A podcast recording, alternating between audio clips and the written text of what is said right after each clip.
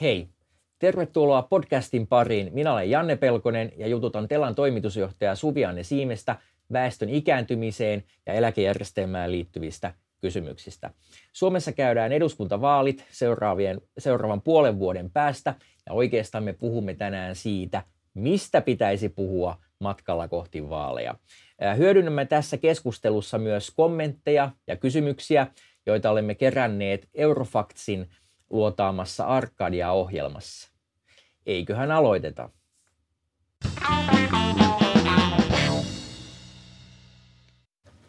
Suvianne, väestön ikääntyminen muuttaa Suomea ja me tiedetään, että se on muuttanut meitä jo.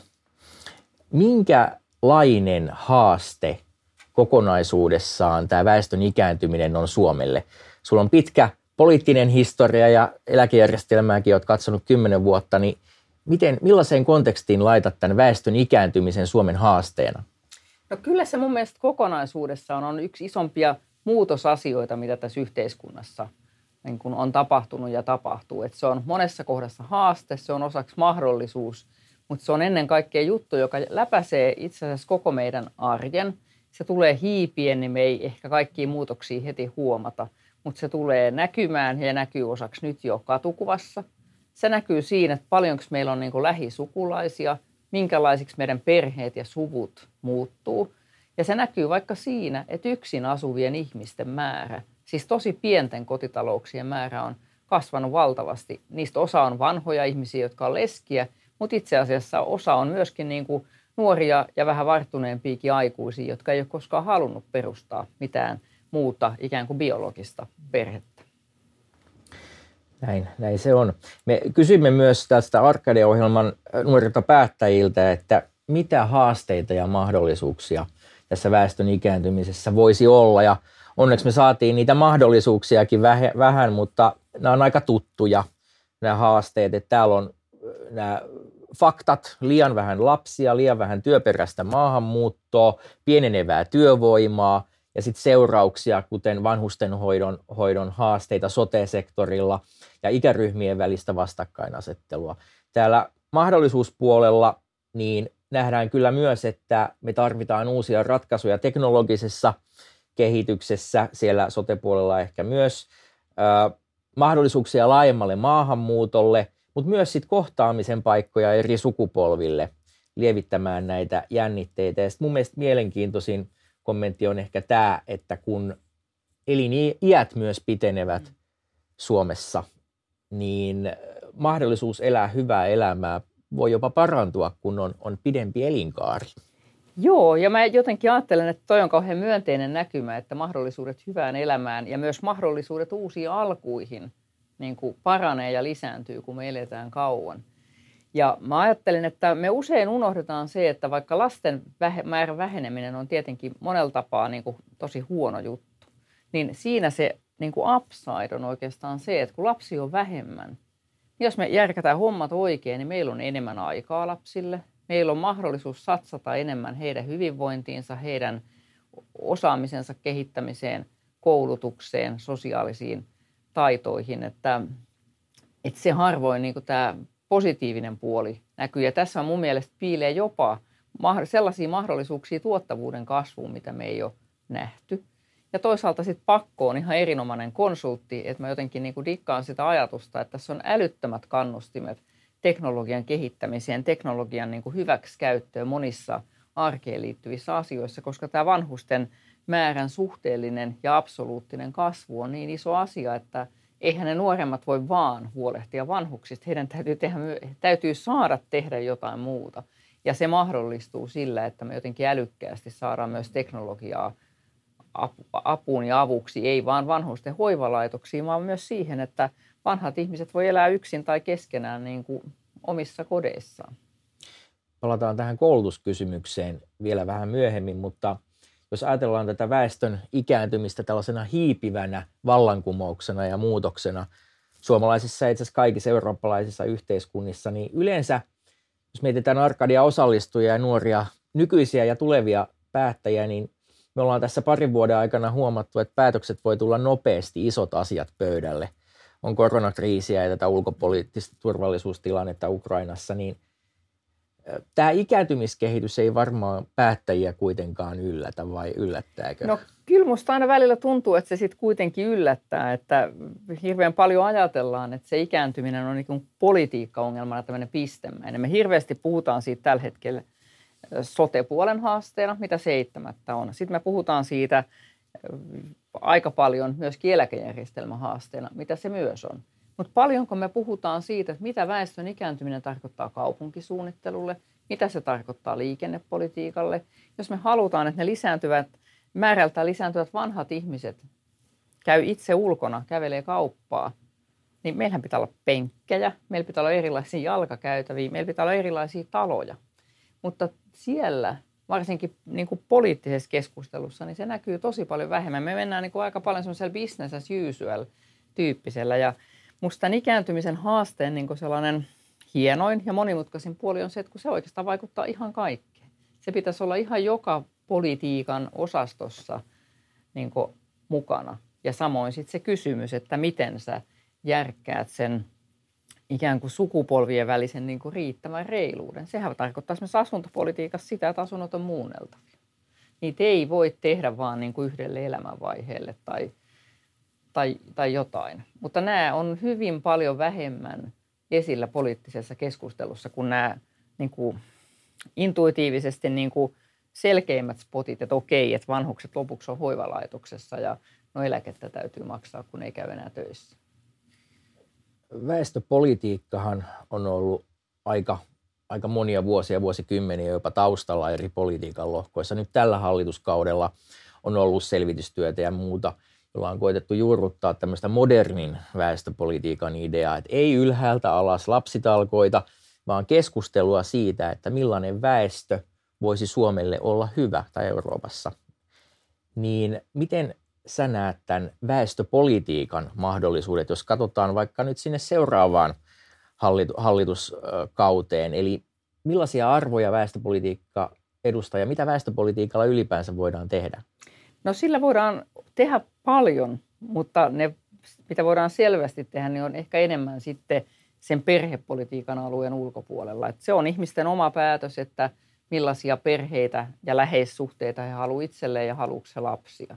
Maahanmuuttopolitiikka on ehkä sitten se, missä kaikkein selvimmin pystytään ikään kuin politiikalla ainakin yrittää ohjata, että kuinka helppoa Suomeen on tulla töihin. Toisaalta niillä työperäisen maahanmuuton tyypeilläkin on perhe – eli miten eri-ikäiset maahanmuuttajat integroituu tänne. Ja sitten siellä perhepolitiikan puolelle ehkä varmaan pitää vaan huolehtia siitä, että meillä on jotenkin semmoinen arvo, että se on niin kuin tosi jees ja ok, jos sulla on lapsia. Niin kuin, että me arvostetaan sitä, mutta tuilla ja työntämällähän se ei parane. Ja sitten me varmaan niin kuin saatettaisiin tarvita joku tämmöinen brändityöryhmä juttu, että kun me nähdään, että tässä työperäisen maahanmuuton tavoittelussa, niin Suomihan ei ole ainut, joka niin kuin haluaa osaajia tänne, muutkin haluaa. Niin miten me nyt niin kuin jotenkin tämä meidän pimeä talvi brändätään kivaksi jutuksi ja kuinka me kerrotaan, että meillä myös sun perheellä on tilaa elää, täällä on turvallista, täällä on hyvä, tänne kannattaa tulla rakentamaan se arki. Tietenkin sellainen vähän itsestään selvä asia täällä, täällä aika vakaassa Pohjolassa, kun katsotaan näitä maailman oloja ja ja miten eri kriiseihinkin on vastattu, niin tämmöinen niin kuin vakaus, pohjoismainen vakaus näyttäytyy yhtäkkiä aika moisenakin valttina. Joo, ja mä just ajattelen ehkä sitä semmoista niin kuin brändijuttua niin kuin sellaisena, että meidän pitäisi osata kertoa, että mitä kaikkea täällä on ihan oikeasti niin kuin globaalissa mittakaavassa tosi hyvin. Ja sitten toinenhan on vaikka se, että nyt kun epävakaat sääilmiöt, kuivuus, kuumuus, ihan jo Manner Euroopassa niin kuin kasvaa, niin meillä on kuitenkin aika vehreä ja hyvä kesä, meillä riittää niin kuin vettä. Et, et niin kuin tällaisia, mitä me ei niin kuin kauheasti ajatella, että nämäkin voisi olla maakuva-asioita, jotka voi saada ihmisen miettimään, että no ehkä mä kuitenkin menisin tonne, vaikka niillä kenties on myös vähän pimeä ja kylmä, mutta niillä on sitten muita juttuja siinä. Et mehän on maakuvapolitiikkaa käytetty ulkopoliittisten tavoitteiden esittämiseen, edistämiseen niin kuin vuosikymmeniä. Miksei me nyt voitaisiin valjastaa sitä tähän, että työtä ja tuottavuuttakin Suomessa vahvistetaan sille, että – Meillä on aktiivinen maapoli- maakuvapolitiikka, joka auttaa meitä yhdessä meidän paranevien prosessien kanssa saamaan tänne uudenlaisia ihmisiä. Ja jos me tässä onnistutaan, niin sittenhän tämä väestön ikääntyminen kääntyy meille sillä tavalla plussaksi, että se tuo meille tosi monessa ulottuvuudessa monimuotoisemman Suomen. Hienoa. Mennään seuraavaksi tänne, tänne arkadialaisten esittämiin kommentteihin. Ja sieltä nousi esiin tällainen huomio, että tarvitaan realistinen keskustelu siitä, miten ikäluokkien muutos vaikuttaa suomalaisten elintasoon ja millaisilla arvoilla yhteiskunnan niukkuutta jaetaan. Tämä oli aavistuksen pessimistisempi kommentti, mutta mennään, zoomataan tähän sukupolvien väliseen oikeudenmukaisuuteen. Siitähän on paljon näkemyksiä, mutta miten sun mielestä tämä oikeudenmukaisuuskysymys, niin miten sitä pitäisi arvottaa ja mitata? No ensinnäkin se on minusta kauhean tärkeä yhteiskunnallinen kysymys ja keskustelu. Ja mä ihan ekaksi lähtisin haastamaan sitä, että miksi me ajatellaan, että se on vain niukkuuden jakamista. Että tavallaan tämä nuoriin, lapsiin ja nuoriin ja nuoriin ikäpolviin satsaaminen, niin sehän voi olla meille myös niin kuin parempien kasvuedellytysten luomisen lähde. Että niin kuin mä en ihan ekana lähtisi hyväksymään sitä, että on vaan niukkuuden jakamista, mutta varmasti monia asioita pitää ajatella, ajatella ikään kuin uudestaan. Ja eläkkeetkin on siinä yksi, että, että tota, eläkkeet ei ole vaan eläkeläisten asia, mutta ne ei ole edes tämän hetkisten milleniaalien asia, vaan siellä tullaan sitten ihan toisesta näkökulmasta tähän lapsipolitiikkaan, koulutuspolitiikkaan, tällaisiin asioihin, jotka me mahdollistaa meille niin kuin paremman huolenpidon niistä seuraavista sukupolvista. Ja jos se yhdessä niin kuin teknologisen innovoinnin pakon kanssa menee oikealle raiteelle, niin sitten me ei välttämättä jaetakaan niukkuutta. Mm. Mä nappaan tästä koulutuksesta vielä kiinni, jos katsotaan tämmöistä sukupolvitilinpitoa ja mihin, mihin yhteiskunta rahansa käyttää, niin periaatteessa se käyttää sinne, missä ihmisten tarpeet on. Ja kun väestö on, niin niiden tarpe muuttuu, niin myös niiden tarpeiden painopiste muuttuu. Et jos katsotaan ihan kylmästi tilastoja, niin periaatteessa kun ikäluokat pienenee, niin koulutusmenojen pitäisi alentua ja eläkemenojen sitten taas kasvaa, mutta mitä täällä koulutuspuolella? Voidaanko siellä tehdä jotain toisin vai ajatellaanko me niin, että kun on vähemmän, vähemmän koulutettavia, niin sitten myöskin ne panostukset vähenee? No mä ajattelen itse, että niiden panostusten ei pitäisi vähentyä samassa suhteessa. On varmaan selvää, että osa panostuksista vähenee, jos nuppiluvut niin kuin pienenee. Mutta kyllähän meidän keskeinen ikääntyvän Suomen haaste on se, että miten me saataisiin vaikka meidän koulutustaso, keskimääräinen koulutustaso uudestaan nousuun. Kuinka me niin kuin huolehdittaisiin siitä, että nuoret paitsi pystyy, niin myös haluaa kouluttautua. Ja siihen pitää silloin laittaa voimavaroja. Musta ikääntyvän yhteiskunnan täytyy jaksaa satsata lapsiin ja nuoriin siitä huolimatta, että menopaineita on ikään kuin paljon siellä kaikkein varttuneimman väestön osan niin kuin tarpeista huolehtimisesta. Että en kannata niin kuin sellaista ajatusta ollenkaan, että samassa suhteessa niin kuin leikataan, vaan mä ajattelen, että pikkasen parempaa huolta pitäisi pitää niistä lapsista ja nuorista. Ja mitä vähemmän lapsia ja nuoria meillä on, niin sitä vähemmän me voidaan sietää tai meillä on varaa kestää vaikka koulupudokkuutta että me tarvitaan oikeasti niin kuin jokainen marja. Ja meidän nykyisessä järjestelmässä niin ilman niin kuin resurssointia se poimiminen ja sen pudokkuuden estäminen, niin se ei onnistu. Että koulutuspolitiikka tavallaan on yksi tämmöinen niin liennytyksen mahdollisuus, kun näitä sukupolvien välisiä jännitteitä paljon mainostetaan, niin koulutuspolitiikka voi olla osana siinä. No joo, mä näen, että se olisi jopa niin kuin kulmakivi siinä tulevaisuudessa, ikääntyvän – yhteiskunnan tulevaisuuden rakentamisessa, että mä oon vakaasti sitä mieltä, että ikääntyvä yhteiskunnan tärkein instituutio on koulu, noin niin kuin laajasti ymmärrettynä. Koska vaan sieltä, niin kuin, että meillä on se osaava porukka, niin meillä tulee myös se tuottavuuden kasvu ja talouskasvu, josta ensin mainittu. Eli se tuottavuuden kasvu myös tekee nuoremmille polville niin suhteellisesti kevyemmäksi sen taakan kantamisen, mikä tavalla tai toisella kaikissa yhteiskunnissa tästä ikääntymisestä aiheutuu. Ja siksi juuri siihen pitää satsata. Ja sen pitäisi oikeastaan olla siellä, siellä yhteiskuntapolitiikan ytimessä. Mennään hieman, hieman tota toiseen teemaan. Puhutaan vähän työkyvystä. Myös tämän niin kuin osaamisen lisäksi ihan fyysisestä, henkisestä työkyvystä, niin – työkyvyttömyyseläkkeiden määrä, niin se on, kehitys on ollut suhteellisen hyvää, mutta siellä sisällä erityisesti nuorten mielenterveys huolettaa ja siellä on, siellä on paljon, tulee poissaoloja sitten opiskelusta työelämästä ja ehkä, ehkä tämmöistä pidempiaikaistakin syrjäytymistä, niin tähän sopii ilmiönä todella huonosti tämän väestön ikääntymisen kanssa, kun meillä muutenkin väestön työikäisten määrä pienenee nykyennusteilla, niin siitä joukosta vielä niin, niin meillä melkein 20 000 ihmistä vuodessa jääkin varhaiseläkkeelle. Niin mitä täällä työkykypuolella on semmoista, jolla me voitaisiin nimenomaan tätä tuottavuuspotentiaalia nostaa? No ihan ekaksi se työkyky ja työkyvyn johtaminen ja työkyvystä huolehtiminen, niin se pitäisi varmaan olla lähempänä politiikan ydintä kuin aikaisemmin. Just sen takia, että jos väestön määrä pienenee tai vaikka se pysyy ennallaankin positiivisen niin maahanmuuton johdosta, niin, niin tota, hyvinvointihan syntyy sen väestön ja sen väestön ikään kuin makrotasolla sanottuna käypyyden, käyttökyvyn niin kuin tulona, siis niiden yhteisvaikutuksesta. Ja siksi siellä on se koulutus, että tullaan niin kuin hyvin valmiuksin työmarkkinoille.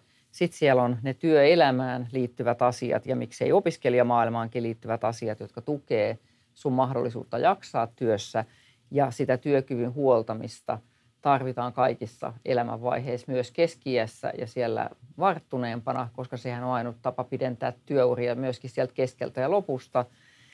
Ja mä en tiedä, että mikä on se taikasauva, millä näihin kasvaneisiin mielenterveysongelmiin, erityisesti nuorten parissa, voidaan ratkaisuja hakea, mutta mä näen, että siinä on myös tämmöinen niin kulttuurinen kysymys, että me, me ollaan aika kova kulttuuri, joka sietää huonosti epäonnistumista. Ja nuorena, kun vastoinkäymiset lyhyemmän elämänkokemuksen takia tietenkin tuntuu vielä musertavammilta kuin vähän varttuneempana, niin – niin se sopii huonosti se ankaruus sen epäonnistumisen kanssa siihen, että pitäisi olla mahdollisuus yrittää uudestaan, jos on joku juttu mennyt vähän huonommin. Oli se niin kuin millä elämän alueella tahansa. Kyllä. Sitten mennään seuraavaksi tämmöiseen niin sanottuun klassikokysymykseen, minkä jokainen eläkejärjestelmässä töitä tehnyt ja vähänkin aikaa niin on taatusti kuullut hyvin monta kertaa. Ja se on tämmöinen, että – Mä luen täältä yhden osallistujan kommentin taas, että eläkejärjestelmä ei kestä. Meidän sukupolvemme ei tule koskaan saamaan nykyisen kaltaista eläkettä, koska maksajat loppuvat. Ja mä itse muistan, oma, kun olin nuori aikuinen joskus 90-luvun lopussa, niin muistan ihan samanlaisen mm. keskustelun silloin. Eli nuorille ei jää mitään, suuret ikäluokat vie kaikki eläkkeet ja mun kysymys on, että saako milleniaalit myös omat ansaitut työeläkkeensä? Kyllä ne saa, jos ne ei tässä välissä päätösperäisesti halua rikkoa tätä eläkejärjestelmää. Mitä se tarkoittaa tuolla? No sitä, että tota, todettaisiin, että esimerkiksi sukupolvien välinen riskien tasaus lopetettaisiin. Että, että jos ajatellaan, että jokaisen pitäisi olla oman onnensa, haluttaisiin, että jokainen on oman onnensa seppä, niin sittenhän ei niin kuin nykyisen kaltaista eläkettä tule, eikä tule varmaan niin kuin hyvää eläkettä kaikille. Ja sitten jos eläkejärjestelmä leikattaisiin poikki, niin sitten ne tulisi niille harvemmille lapsille, ne useammat lukumääräisesti suuremmat vanhukset hoidettavaksi tai elätettäväksi jollakin tavalla. Että, mutta että mun mielestä se huoli on tietysti siis vakava, ei voi, ei voi tota nuorta itseäänkään arvostella, kun muistan minäkin ajatelleeni noin. Mutta et, et tähän eläkekysymykseen liittyy niin se haaste, että se mikä me tiedetään tänään, on suunnilleen kohtuutarkkaan se, että jos maailma pysähtyisi nyt, niin minkä verran eläkkeet meidän pitää maksaa tulevaisuudessa. Mutta se, minkälaisessa maailmassa tämä eläkkeiden rahoittaminen tapahtuu, mitä sijoitustuottoja saadaan, kuinka työmarkkinat tuottaa työllisyyttä, paljonko talouskasvua ja tuottavuuden kasvua meillä on, sitähän me ei tiedetä. Ja tietenkin niin kuin epävarmuuden tai tämän tietämättömyyden verhon tällä puolella on helpompi uskoo, että kun mä en voi nähdä varmasti, niin tämä varmaan menee rikki. Tätä tietämättömyyden verhoa tähän tämän eläkejärjestelmän kestävyyden osalta aina rautetaan silloin tällöin, kun tehdään tällaisia pitkän aikavälin laskelmia ja arvioita siitä, että missä taloudellisessa kunnossa työeläkemalli on. Ja sellainenkin on tänä syksynä taas tulossa, mutta nykytiedon valossa, niin miltä tämä kestävyyshaaste niin kuin taloudellinen kestävyyshaaste niin sun mielestä näyttää? No se näyttää kauankaisemmassa tulevaisuudessa kohtuullisen kookkaalta juuri siksi, että, että tota, meillä on se pienenevä väestö ja myöskin näissä laskelmissa, tulevaisuuslaskelmissa, niin ennustetaan, että väestökehitys jatkuu samanlaisena tulevaisuudessa kuin se on nyt. Ja se on tietenkin, Erkkikin ymmärtää, että tota, tälle väestöpolitiikalle, mistä puhuttiin jo, niin sille täytyy tehdä jotain. Jos meillä ei synny lapsia, niin meidän täytyy sitten saada – työtä tekeviä ihmisiä tänne muualta. Ja sitten meidän pitää muistaa, että he tulee, tai ainakin osa heistä tulee tänne perheensä kanssa. Ja me päästään vaikka siihen kysymykseen, että me todella pidetään huolta kaikista lapsista, kaikista koululaisista, kaikista opiskelijoista, riippumatta siitä, mistä perhetaustasta he tulee. Mutta tietenkin, jos me ei tehdä mitään, niin maailmahan loppuu. Ja sehän kohtaa koko hyvinvointiyhteiskuntaa, että eläkejärjestelmä on osa tätä, Kyllä, tätä meidän, meidän tota, muutenkin niin kuin isompaa sukupolvidiiliä. Ja jos katsotaan valtion kestävyysvajetta, niin siellä on tämä sama väestökehitys taustalla, mistä se tulee se kestävyysvaje. Ja jos näitä sum, summataan yhteen, niin, niin itse asiassa kun täällä on nämä työeläkerahastot ja muuta ennakkosäästämistä ja varautumista ja eläkeuudistuksiakin on tehty ja tätä kestävyysvajetta on aina työeläkejärjestelmässäkin purettu ja myös sitä yleistä teoria pidentämällä valtion kestävyysvajetta, niin, niin siellähän itse asiassa on isompi. Tämä julkistalouden koko kestävyysvaje on vielä isompi. Kyllä, ja mun mielestä se ehkä se koko pointti tässä väestön ikääntymiseen liittyvissä huolenaiheissa on se, että, että niitä pitäisi ajatella myös sen kautta, että mitä me voidaan tehdä, mitä mahdollisuuksia ne tuo. Että meillä kyllä ylikorostuu se uhkakuva, siis tavallaan se, että se ukkonen tulee tuolta ja meillä ei ole edes niin sateenvarjoa. Ja politiikka on kuitenkin mahdollisen taidetta ja, ja tota, elämään kuuluu se, että kun yhteiskunnallisia haasteita tulee vastaan, niin niitä sitten kulloisellakin parhaalla tiedolla ja poliittisen yhteisymmärryksen määrällä koitetaan ratkoa.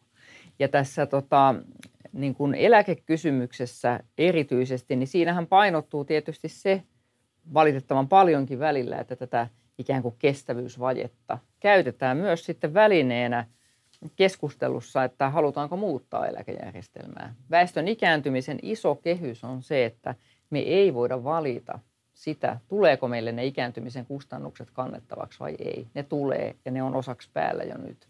Me voidaan valita vaan niitä tapoja, millä me niin kuin kannetaan niitä. Et jos meillä ei ole hyvää eläkejärjestelmää, joka takaa säällisen – elintaso myös työuran päättymisen jälkeen ihmisillä, niin sitten meillä on perheiden, niiden pienenevien perheiden, pahimmassa tapauksessa sen ainoan lapsen niin kuin kannettavana niiden molempien vanhempien murheet, kun he vanhenee.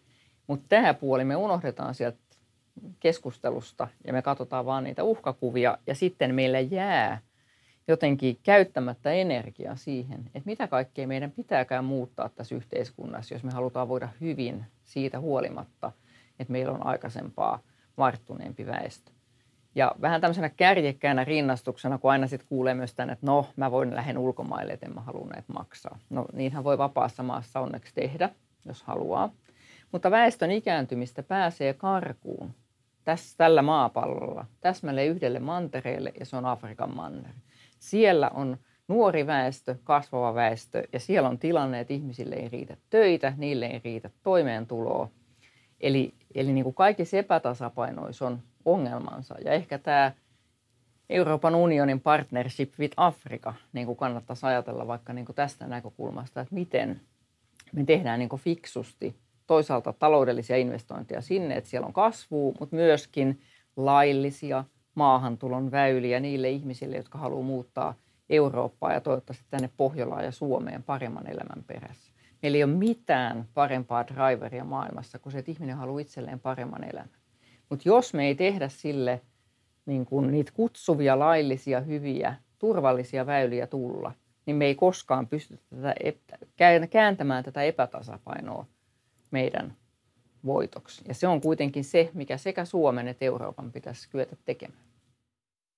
Tämä oli kuitenkin yksi, yksi tota, arkadialainen kysynyt, oli huolissaan myös siitä, että kun näitä eläkeuudistuksia sitten tehdään jatkossakin, niin että onkohan siellä tämmöistä sukupolvitarkastelua, että itse asiassa lakiin pitäisi ottaa perusteeksi se, että tehdään tämmöinen screenaus, kun uudistus tehdään, että miten se kohtelee eri ikäluokkia, mutta näinhän itse asiassa on jo toimittu. No hivenen näin on toimittu ja mun mielestä se on ihan perusteltu toive ja tavoite. Siinä pitää vaan sitten ehkä niin kuin muistaa niin kuin koko eläkepoliittisissa uudistuksissa, että me ei varmaan koskaan saada niin kuin kerralla tiedätkö, niin kuin pysäytyskuvassa tätä systeemiä kuntoon forever, vaan tämä on aina vaiheittaista uudistamista ja sen takia se pitkäjänteinen niin kuin uudistustyö, että koko ajan vähän tuunataan ja toisaalta niin kuin pitkäjänteinen tarkastelu sukupolvivaikutusten kesken osalta niin kuin on tärkeää. Mutta sukupolvivaikutukset muuttuu niin kuin koko yhteiskunnan tasolla tarkasteltuna sitä myötä, kun maailma muuttuu. Eli tavallaan, että jos me onnistutaan siinä, että tulee tuottavuuden kasvua, me kyetään huolehtiin paremmin siitä nuorten osaamisesta, niin heillehän tulee enemmän tuloja elinkaarella ennen kuin he on vanhoja kuin mitä tällä hetkellä näyttää, kun me ei olla vielä kunnolla tehty näitä tärkein, ikääntyvän yhteiskunnan tärkeimpiä tulevaisuusinvestointeja. Ja tietenkin on sitten uudistukselle muitakin arviointikriteereitä kuin ikä tai sukupolvi, että on tietenkin myös sukupuoli ja sosioekonominen asema, että ikäluokka on yksi ulottuvuus. Joo. Ja toi on minusta hirveän tärkeä pointti, että ikäluokka on vain yksi ulottuvuus, koska meillä on ikäluokkien sisäisiä koulutus, tulo, hyvinvointieroja myös paljon ja ei niitä voi tietenkään sivuuttaa minkään politiikan teossa, oli kyse sitten koulutuspolitiikasta, eläkepolitiikasta tai siitä maahanmuuttopolitiikasta. Otetaan vielä yksi tällainen ratkaisutekijä esiin niin työeläkejärjestelmän kestävyyden osalta. Ja meillähän on tämä osittain rahastoiva malli, eli on etukäteissäästöä ja näitä vakuutusmaksuja sijoitetaan, niille saadaan tuottoja, niille maksetaan sitten, sitten tota, jokaisen, jokaisen meistä työeläkettä. Niin on ehdotettu, että voitaisiin työeläkelaitokset voisivat ottaa enemmän riskiä sijoituksissa ja siten saadaan ikään kuin enemmän rahaa sisään ja eläkkeiden maksuvaraa. Niin miten sä näet tämän riskinoton versus siihen, että työeläkkeet pitää myös, myös niin kuin rahaa löytyä niiden maksamiseen.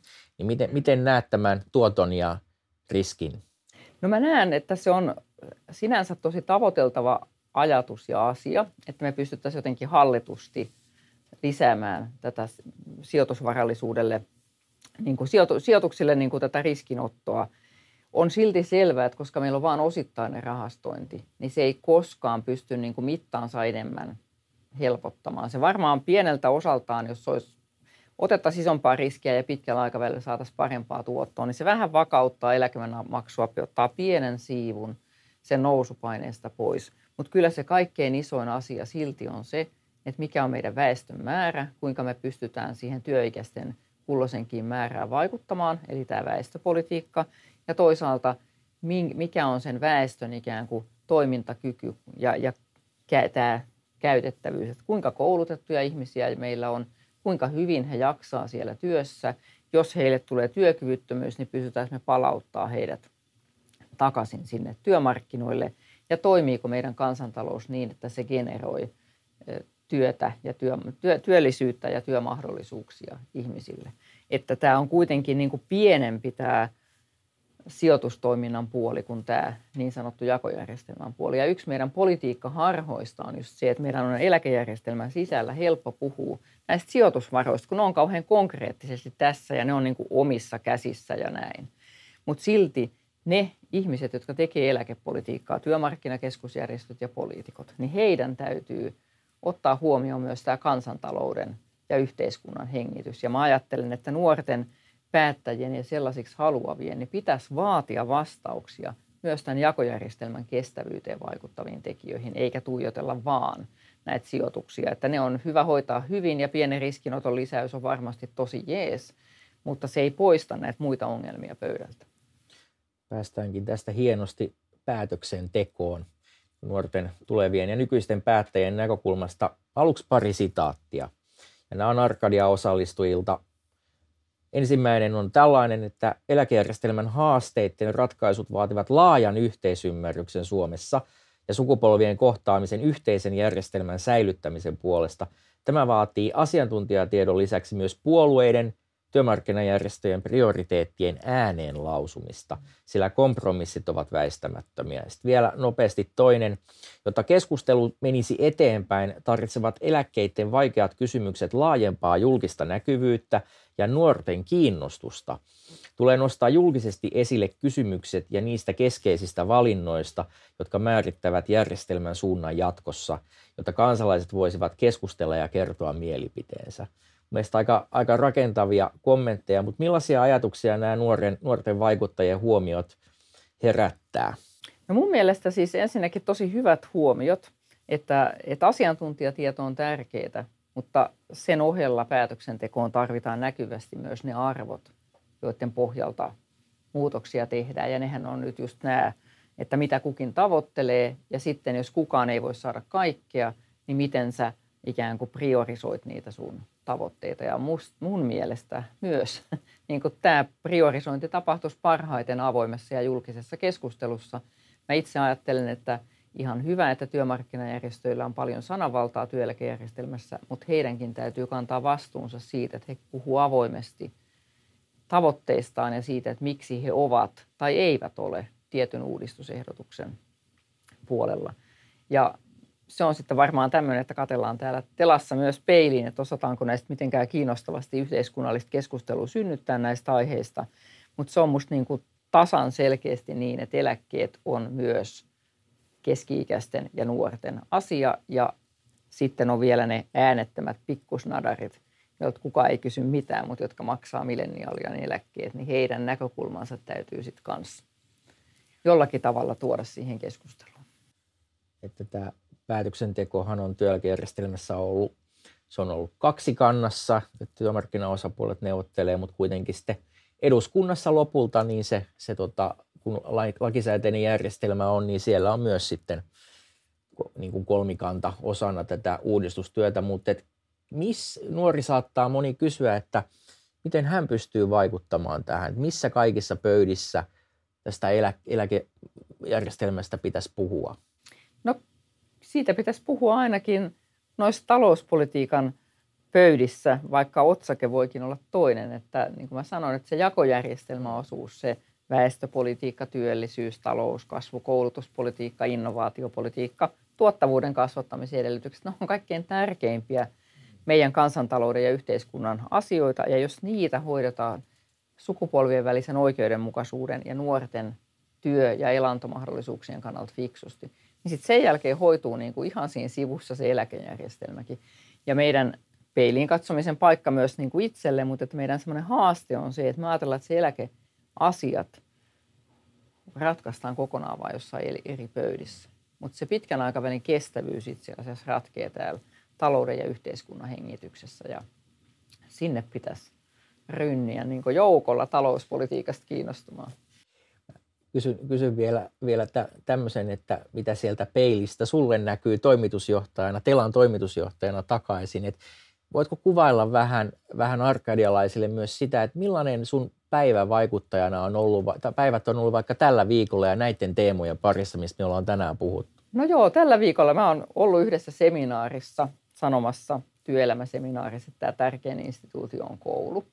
Eli puhunut siitä, että nuorista pitää pitää huolta ja osaaminen pitää saada ylös. Mä oon samassa paikassa puhunut siitä maahanmuuton tärkeydestä ja siitä, että maahanmuuttaja taustaisten perheiden lasten oppimistulokset pitää myös saada niin kuin keskimäärin paranemaan tässä maassa.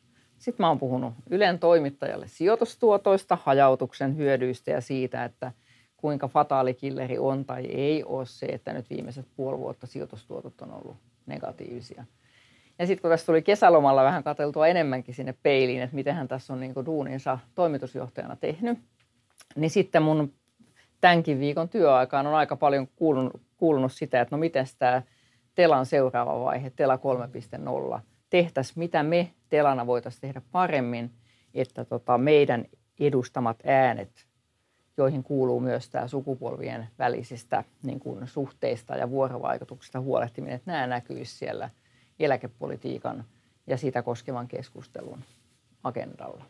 Ja sitten mä oon koittanut vähän lukea niin kuin viestinnän kehittämisestä itse asiassa. Kiitoksia Suvi Anne.